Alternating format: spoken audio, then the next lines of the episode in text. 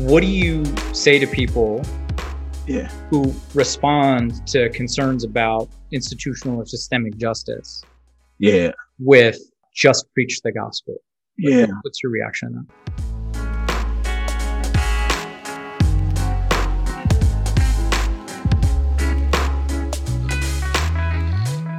If we followed that advice, if that advice was really followed in the US, just preach the gospel in the sense that you mean, let's not talk about what God's word has to say about these things and let's just think that they'll fix themselves. Uh, if that were the case, me and you would never be able to sit down and eat a steak in the same restaurant, right?